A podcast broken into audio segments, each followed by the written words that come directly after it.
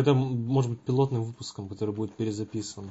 Ты знаешь, я, кстати, насчет пилотного выпуска, э, мы, мы же с тобой все вместе любим «Теорию большого взрыва» сериал, Мгм. что в первой, в пилотной серии Шелдон и Леонард пошли сдавать свою сперму, Мгм. и Леонард ему, э, Шелдон говорит, типа, вот я тут маленько смущаюсь. Леонард говорит, да ты же ты же там профессионал. Мгм. И после Ни разу. ни разу про то, что Вообще они тема такая не поднимается. поднимаются. То есть они... Более того, наоборот, персонаж изменился, и как оказалось, что Шелдон никогда не страдал Вообще, интересом к физическим... вообще, да, ему все было настолько Чуждо, чуждо. И эта серия есть. Да, вот это да. И вот мы сейчас все дружно посчитали, что это и есть та серия, о которой мы все будем стыдливо ее запереписывать. И потом, как в Звездных войнах, вместо какого-то актера поставим Энакина Скайуокера молодого, уже потом на постпродакшене.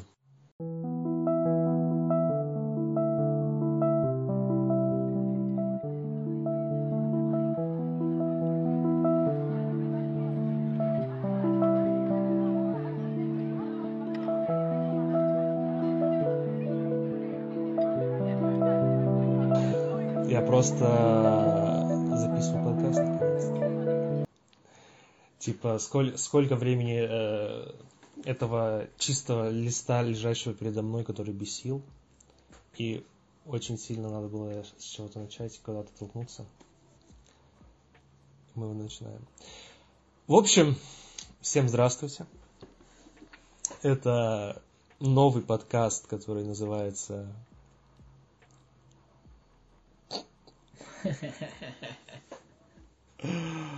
Да, и сегодня мы с моим другом, соведущим Владимиром собрались, чтобы обсудить наше прошлое и, чуть, и захватить театр.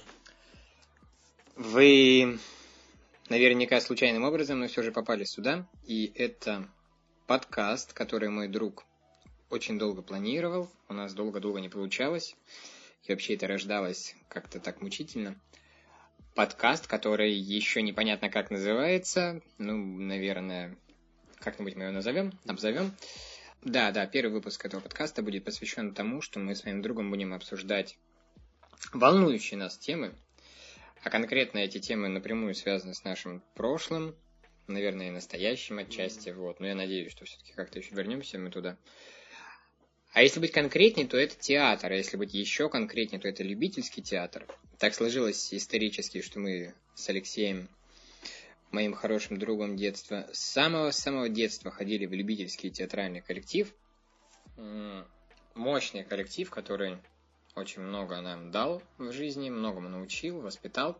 В итоге я связал свою жизнь профессионально с театром, сейчас работаю в профессиональном театре уже четвертый год. А Леша связал свою жизнь немножко с другой стезей, но рвение... ну подожди, я, ты куда-то ушел, а я остался в любительском театре. Да, но я только хотел сказать, что рвение у него все равно туда не прекращается, и он до сих пор продолжает. Более того, Леша еще и свои работы собственные делает, как режиссер уже. Меня больше пока что актерская стезя интересует. Ну, так или иначе. Любительский театр. Явление важное, явление интересное. Немногие о нем знают, наверное, к сожалению. Потому что обычно, когда у тебя рождается ребенок, да, ты думаешь, чтобы с ним такого сотворить, как бы ему помочь социализироваться и найти свой путь, ты думаешь, что нужно его отдать куда-нибудь в секцию, да, это плавание, там бокс какой-нибудь, музыкалка, художка, да, и так далее. И есть особо одаренные родители, вроде наших с Лешей, которые взяли так и отправили нас в театральный коллектив. Театральный коллектив – это такое удивительное место, где дети собираются, дети, а потом уже студенты, да, есть студенческие коллективы. И они договариваются о том, что вместе будут сотрудничать и творить какое-то искусство. Но самое главное, их цель просто получать удовольствие да, от процесса и находить в себе какие-то новые грани, развивать их и просто-напросто готовиться к будущей взрослой жизни. А уже в отдельных случаях, вроде моего, эти люди влюбляются в этот процесс и становятся уже профессионалами, да, соответственно. Однако любительский театр не так-то прост, как кажется, и то, что происходит с ним в современной России, это довольно любопытное и неоднозначное явление, потому что любительский театр из места, где дети просто занимаются там, стихами, да, где они читают какие-то рассказы, где они делают веселенькие этюдики, это все превращается зачастую в место, где люди, которые руководят коллективом, режиссеры, художественные руководители, не совсем верно понимая свою должность, да, не совсем верно ну, понимая, ну, что они должны дать детям, они начинают реализовывать свои самые смелые задумки на детях. Э, И Поэтому, как я считаю, они могут не только помочь детям, не только помочь студентам, да, которые могут у них заниматься, но при этом и навредить. И причем навредить очень сильно. И что самое страшное, такие люди зачастую не понимают, что они вредят этим детям, вредят этим студентам, что много судеб от этого ломается, что после любительских коллективов у меня были такие знакомые, правда, которые отходили в детский коллектив, который был откровенно слабым, где был очень слабый педагог, который портил объективно детей, они думали, что они на самом деле очень крутые, что они занимаются важным супер делом, что их педагог это прям второй Станиславский, да. Они шли поступать в вузы театральные, не подавали больше никуда документы. В итоге их, конечно же, не брали, потому что, ну, объективно не за что было брать, и очень много судеб сломанных. А студенты, которые занимаются при ВУЗе в театральных коллективах, многие из них отвлекаются от учебы, кто-то берет академ отпуск, кто-то в итоге меняет специализацию, да, опять-таки пытается уходить из своего вуза в театральный вуз, его опять-таки там не берут, и опять-таки это сломанная судьба. Поэтому вот как-то о таких темах мы с Алексеем, наверное, сейчас поговорим. Надеюсь, что будет плодотворное. Кому-нибудь это будет интересно, наверное. Ну, нам, во всяком случае, будет интересно. В первую очередь, конечно, да, нам. Э, я хочу все-таки решить, что это, вот эту проблему, которую мы с тобой нашли, она реально существует, или мы просто себе ее выдумали и просто испугались, убежали. Вот смотри, я опять же хочу маленько уточнить, да, твой спич, разговор, монолог. Ты сказал э, очень правильную вещь, что типа, когда приходят дети в коллектив, то есть театральный коллектив это общество людей, которые одной цели идут и как бы раз, э, ее добиваются, да. Но в большинстве случаев есть э, как раз-таки художественный руководитель, который просто забирает эту возможность у детей прийти к какой-то одной цели. То есть он приходит к своей цели. Даже ладно бы, то есть как Бог с тобой, приходи к какой-то цели, ты тоже как бы человек, у тебя должны быть амбиции, да? Возможно, может. Да и, нет, однозначно. Нет, однозначно. Особенно если ты как бы какой-то режиссер. Но он забы, забывает просветить детей в свои цели. То есть, окей, все равно э, э, конечный результат, чтобы все вместе дошли к какой-то цели чтобы дети понимали, зачем мы сюда ходим, зачем мы вот это все делаем. Самый еще страшный момент, что у руководителей и режиссера в принципе нету этой цели. И нету э, какой-то амбиции до чего-то дойти. Ну да, тут на самом деле а, здесь же как и в бизнесе, да, как и в любой организации, да, это не важно, чем занимается этот коллектив творчеством или там, не знаю, они радиотехнику собирают, да, там всякое. В любом случае, а, всякое твое начинание должно действительно начинаться, конечно же, с определения целей и задач, да. И если режиссер эту цель не ставит, являясь художественным руководителем, то, разумеется, ну, это ни к чему не приведет, тут как бы это понятно. Другое дело, что э, когда режиссер ставит своей целью да, помочь детям социализироваться в обществе, помочь детям узнать э, побольше про искусство, полюбить его, там, литературу, музыку, художественное искусство и так далее, это одно дело. Другое дело, когда режиссер, понимая, что у него нет шансов, допустим, реализоваться в профессиональном коллективе, да, или в близком коллективе, но есть амбиции, он набирает себе детей, э, работает с ними, а, И в итоге он как бы превращает, как ему кажется, их профессиональных актеров, да, то есть обучает их всему. Но на самом деле он просто занимается сублимацией. То есть э, это не реализовавшийся человек, который пытается вот так реализоваться за счет других. И именно этим, так как я считаю, он часто им вредит, потому что задача руководителя любительского коллектива помочь его ученикам найти в себе что-то новое и раскрыться, да, избавиться от зажимов. То есть, по сути, это и есть задача любительского коллектива – избавить детей от зажимов психологических, физических, социальных и так далее. А многие начинают использовать любительский коллектив как плацдарм для себя, для того, чтобы пойти дальше. И в итоге как бы их ученики, дети или студенты, это неважно, или это уже взрослые люди, которые у них занимаются за деньги, да, скажем так, они как бы, ну, в пролете. Ну и есть еще другая каста людей, которые занимаются этим ради денег, да, то есть они создают коллектив, куда ходят, там, скажем, э, богатые люди обеспеченные, да, которым как бы у них есть свободное время, им хочется как-то отдохнуть от своей тяжелой работы, и они ходят вот так по фану, скажем так, в любительский коллектив за большие деньги.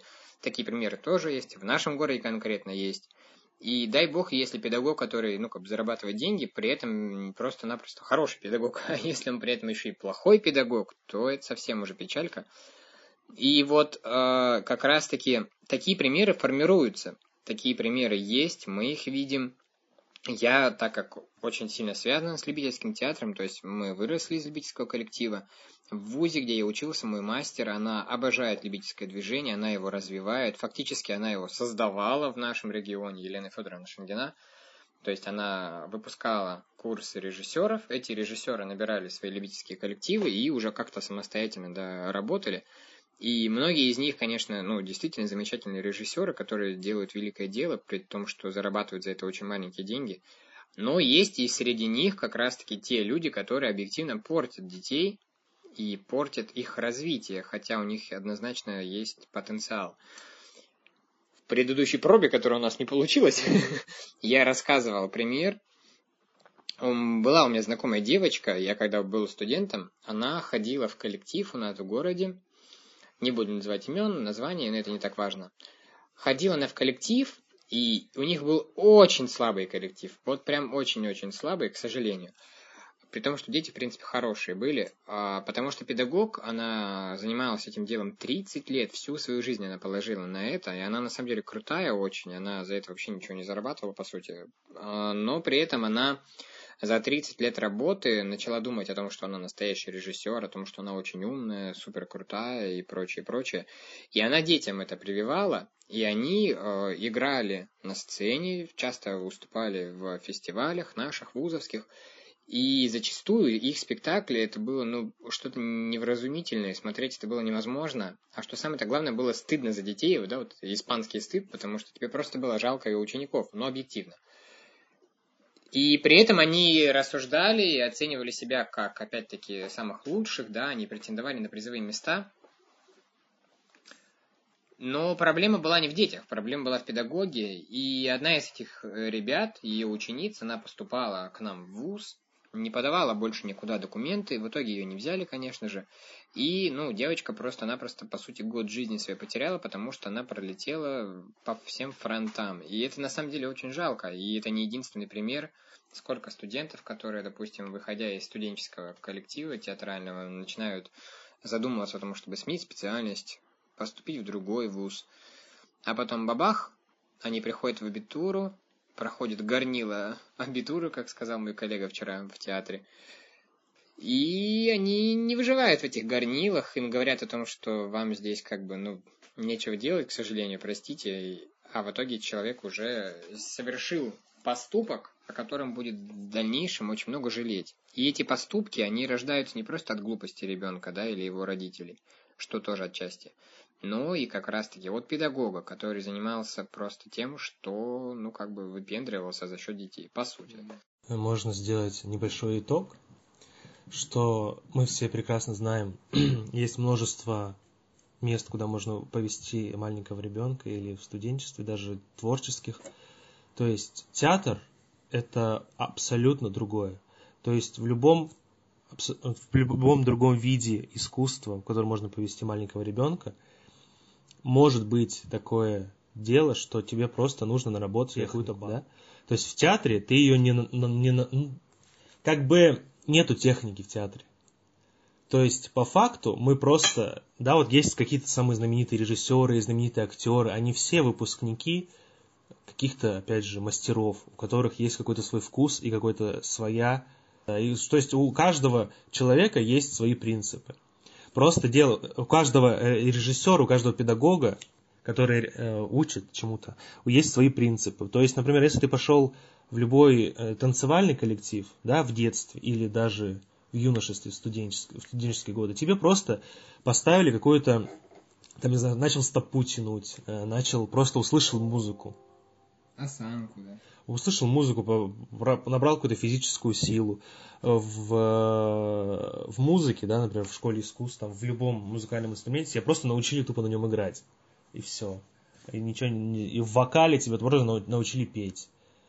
Потому что, ну, вокал это тоже, конечно, сильное, где надо наработать какой-то вкус человек, но это не делают. А в театре, как бы, если будет тебе человек что-то то засовывать в тебя в то, что тебя не должно даже залезать, ну, как бы,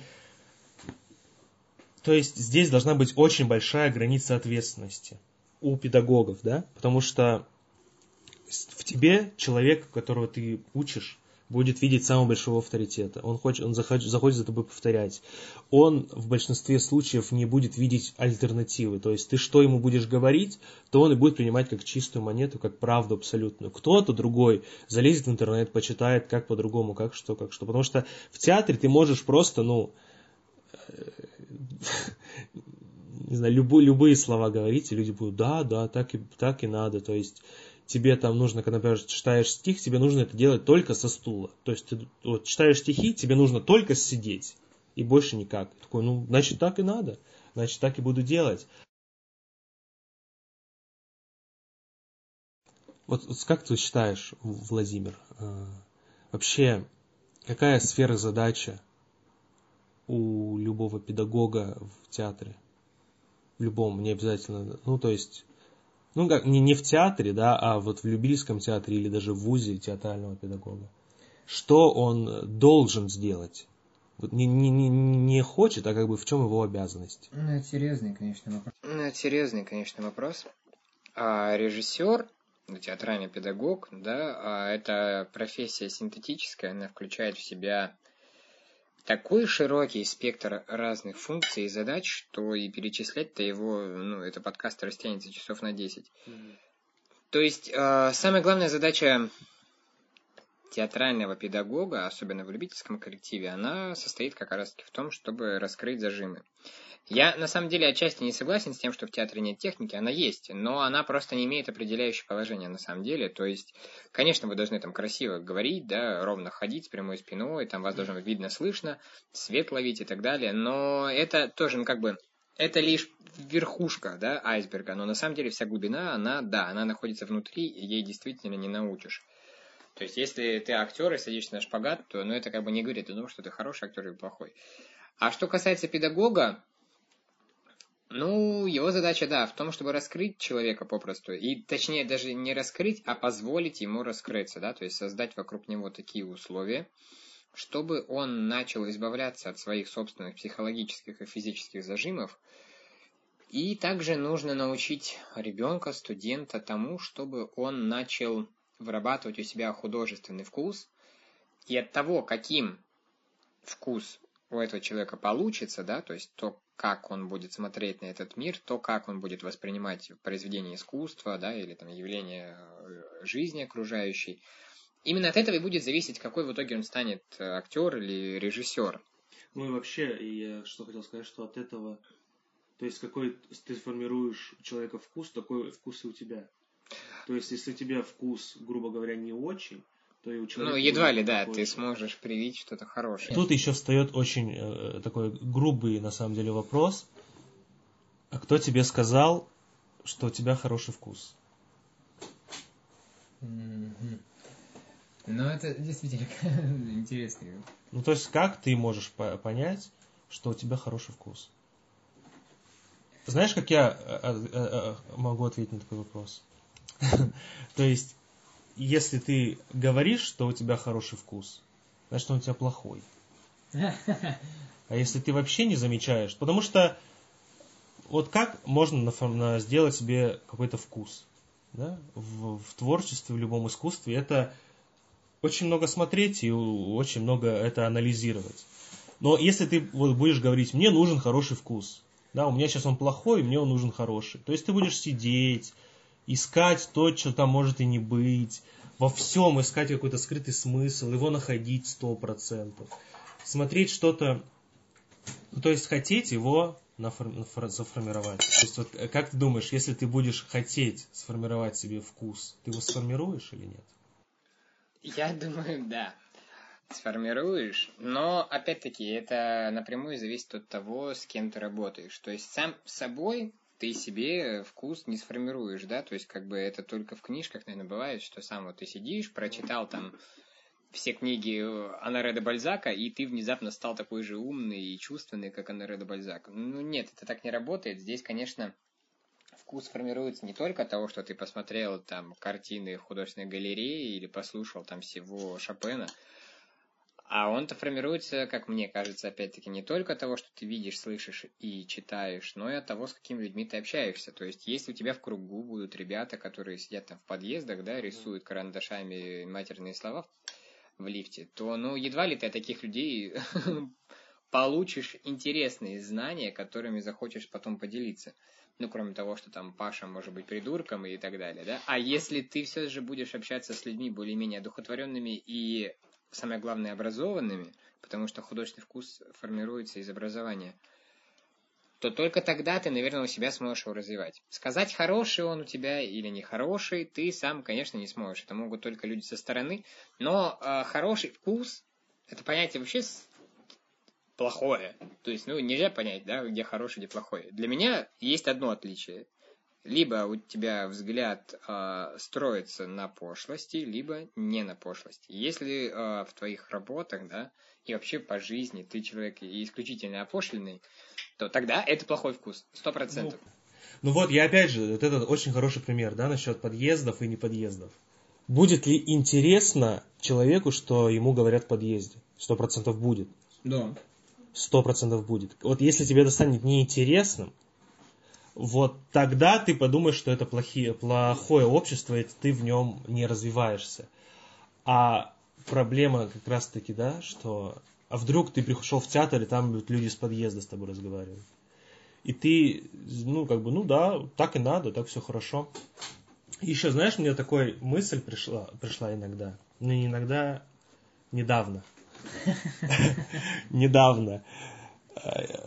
У тебя ни, ни разу не было чувства, что ты находишься в симуляции? Киберпанковский вопрос. В симуляции жизни, ну да, в матрице. Да нет, конечно, конечно, конечно, в... что, конечно. Вот. И знаешь, когда у меня перестали такие мысли быть, и мне кажется, они могут уйти, когда ты перестаешь, когда ты начинаешь общаться с очень интересными людьми. Потому что ты, например, сидишь, разговариваешь с теми же самыми людьми по, ну, не, как бы, не с одинаковыми, там, Юли, Юли, Юли или Феди, Феди, Федей, а по интеллекту, можно сказать, по ну, таланту или по каким-то взглядам необычным, они по как бы одинаковые, стерильные то и ты будешь такой думать, ну, получается, если все, они все одинаковые, у них все одинаковые мысли, ну, симуляция. А если каждый день ты будешь общаться с людьми, которые просто, ну, говорят, типа, ну, получается, Земля, она же плоская, или там, ну, это я так, то есть очень утрированный пример. Или там, который говорит, вот, например, мы, у нас окна похожи на глаза дьявола там или глаза Бога, и мы в них смотрим. И ты начинаешь задумываться, потому что это твой постоянный обиход словесный, он ломается. У тебя приходят какие-то новые мысли к тебе в голову.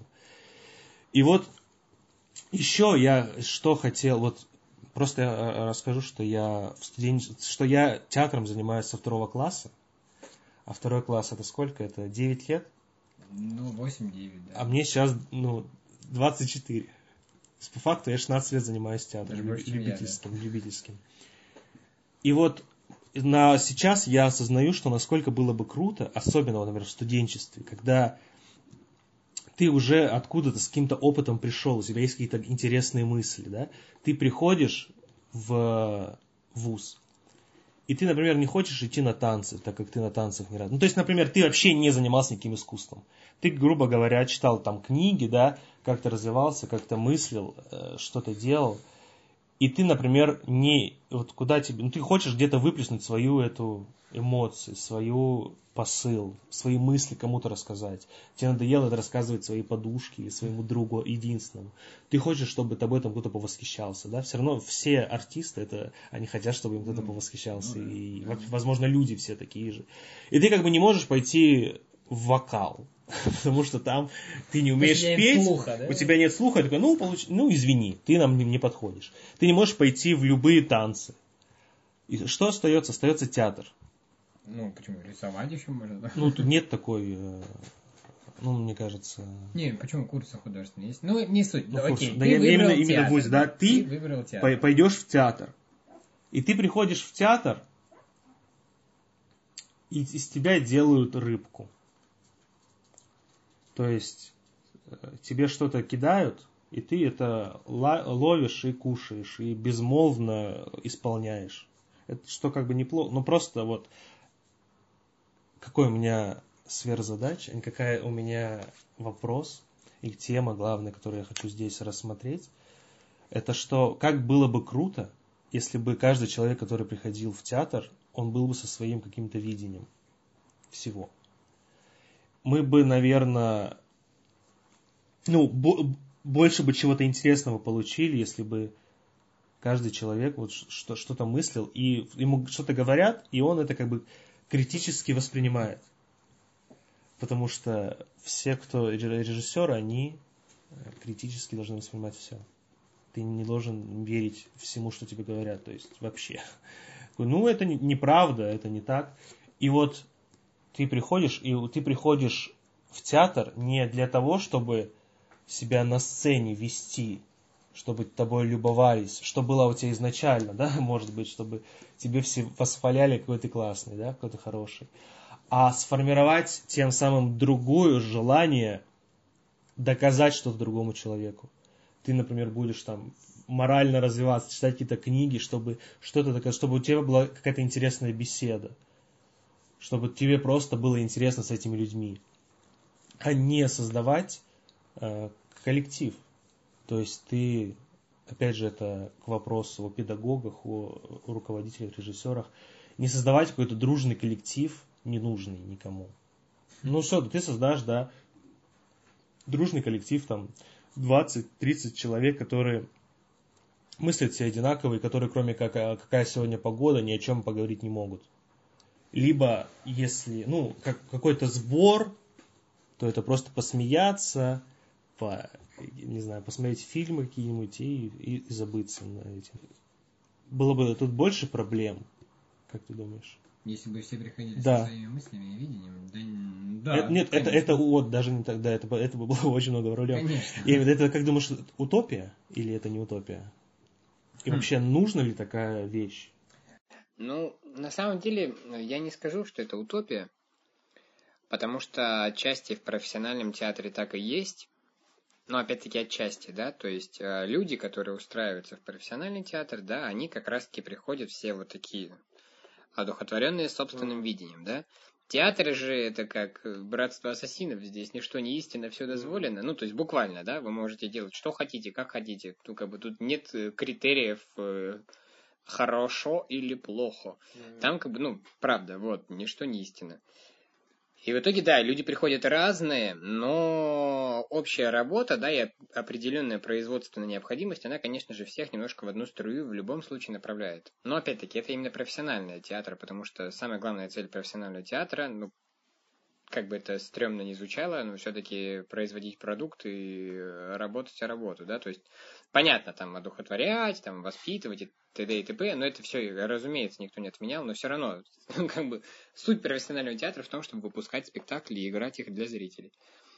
А вот любительский театр, это совсем другое, потому что у любительского театра, и это сейчас сюрприз-сюрприз, нет цели выпускать спектакли и их играть.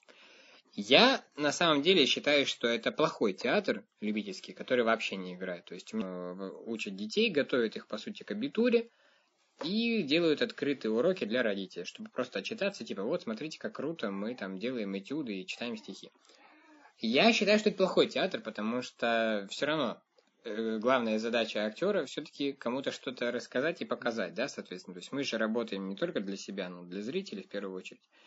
Но при этом все же любительский коллектив и не обязан э, ставить именно продукты, да, то есть показывать спектакли каждый месяц, там по два, по три раза. Нет, такого, конечно, нет. Вообще идеальный любительский театр, вот как э, мне кажется, на заре своего становления наш театр, в который мы с Лешей ходили, он был вот прям близок, как мне кажется, к этой идеальной форме, да, то есть спектакли там были, были каждый год выходили, каждые полгода, я бы даже сказал, но они были такая разовая акция, ну, либо двухразовая, скажем так, да, то есть мы показывали спектакль и приступали к новому. То есть мы занимались экспериментом, да, то есть мы экспериментировали, мы придумывали, классно проводили время. В итоге это все складывалось в какую-то композицию. Мы эту композицию дарили людям, они ее смотрели, воспринимали, и как бы на этом все.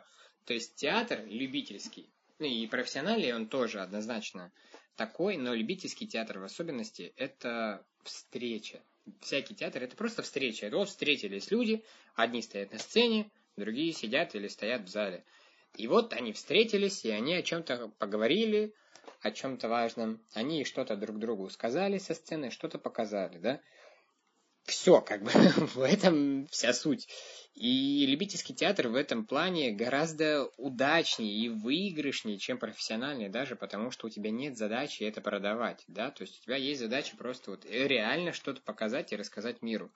Поэтому если в любительском театре собираются люди с разными взглядами на жизнь, с разным мировоззрением, они этим настолько обогащают коллектив и своего педагога, что из этого может получиться прям ого-го какая штука, потому что есть любительские коллективы, которые на самом деле делают спектакли ничем не хуже, чем профессиональные.